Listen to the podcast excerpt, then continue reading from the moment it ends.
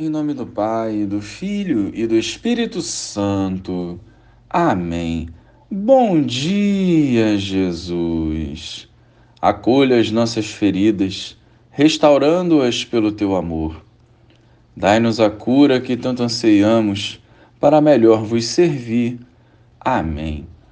Naquele tempo, Herodes tinha mandado prender João e colocá-lo acorrentado na prisão. Fez isso por causa de Herodíades, mulher de seu irmão Filipe, com quem se tinha casado. João dizia a Herodes: Não te é permitido ficar com a mulher do teu irmão. Por isso, Herodíades o odiava e queria matá-lo, mas não podia. Com efeito, Herodes tinha medo de João, pois sabia que ele era justo e santo, e por isso o protegia. Gostava de ouvi-lo, embora ficasse embaraçado quando o escutava.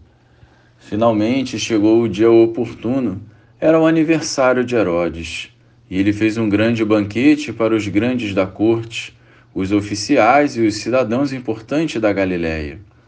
A filha de Herodíades entrou e dançou, agradando a Herodes e seus convidados. Então o rei disse à moça: Pede-me o que quiseres e eu te darei. Ele jurou, dizendo: Eu te darei qualquer coisa que me pedires, ainda que seja a metade do meu reino. Ela saiu e perguntou à mãe: O que vou pedir? A mãe respondeu: A cabeça de João Batista.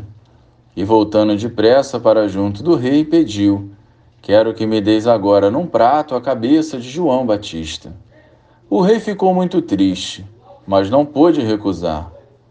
Ele tinha feito o juramento diante dos convidados.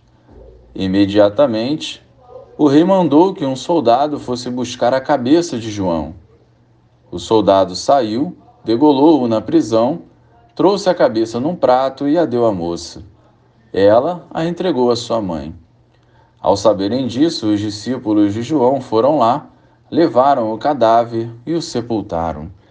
Louvado seja o nosso Senhor Jesus Cristo, para sempre seja louvado.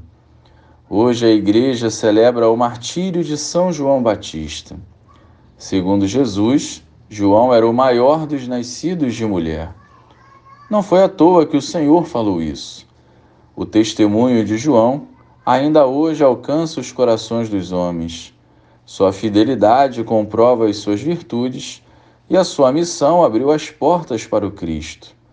Foi preso e morto por falar a verdade e também por denunciar o pecado. Hoje vivemos um tempo parecido. Se falarmos a verdade e denunciarmos o pecado, seremos cancelados pelo mundo e até mesmo dentro das igrejas. Será feliz e viverá em paz quem seguir os passos de João. Ele não teve medo da prisão, nem se curvou ao erro. Para quem gosta de ouvir apenas o que quer, o Evangelho não pode ser pregado nem vivido, pois a sua radicalidade vai incomodar. O homem João Batista morreu, mas o seu testemunho será lembrado para sempre. O seu martírio não foi em vão. Sejamos fiéis e não tenhamos medo deste mundo que mata o corpo, mas não mata a alma. Glória ao Pai, ao Filho e ao Espírito Santo como era no princípio, agora e sempre. Amém.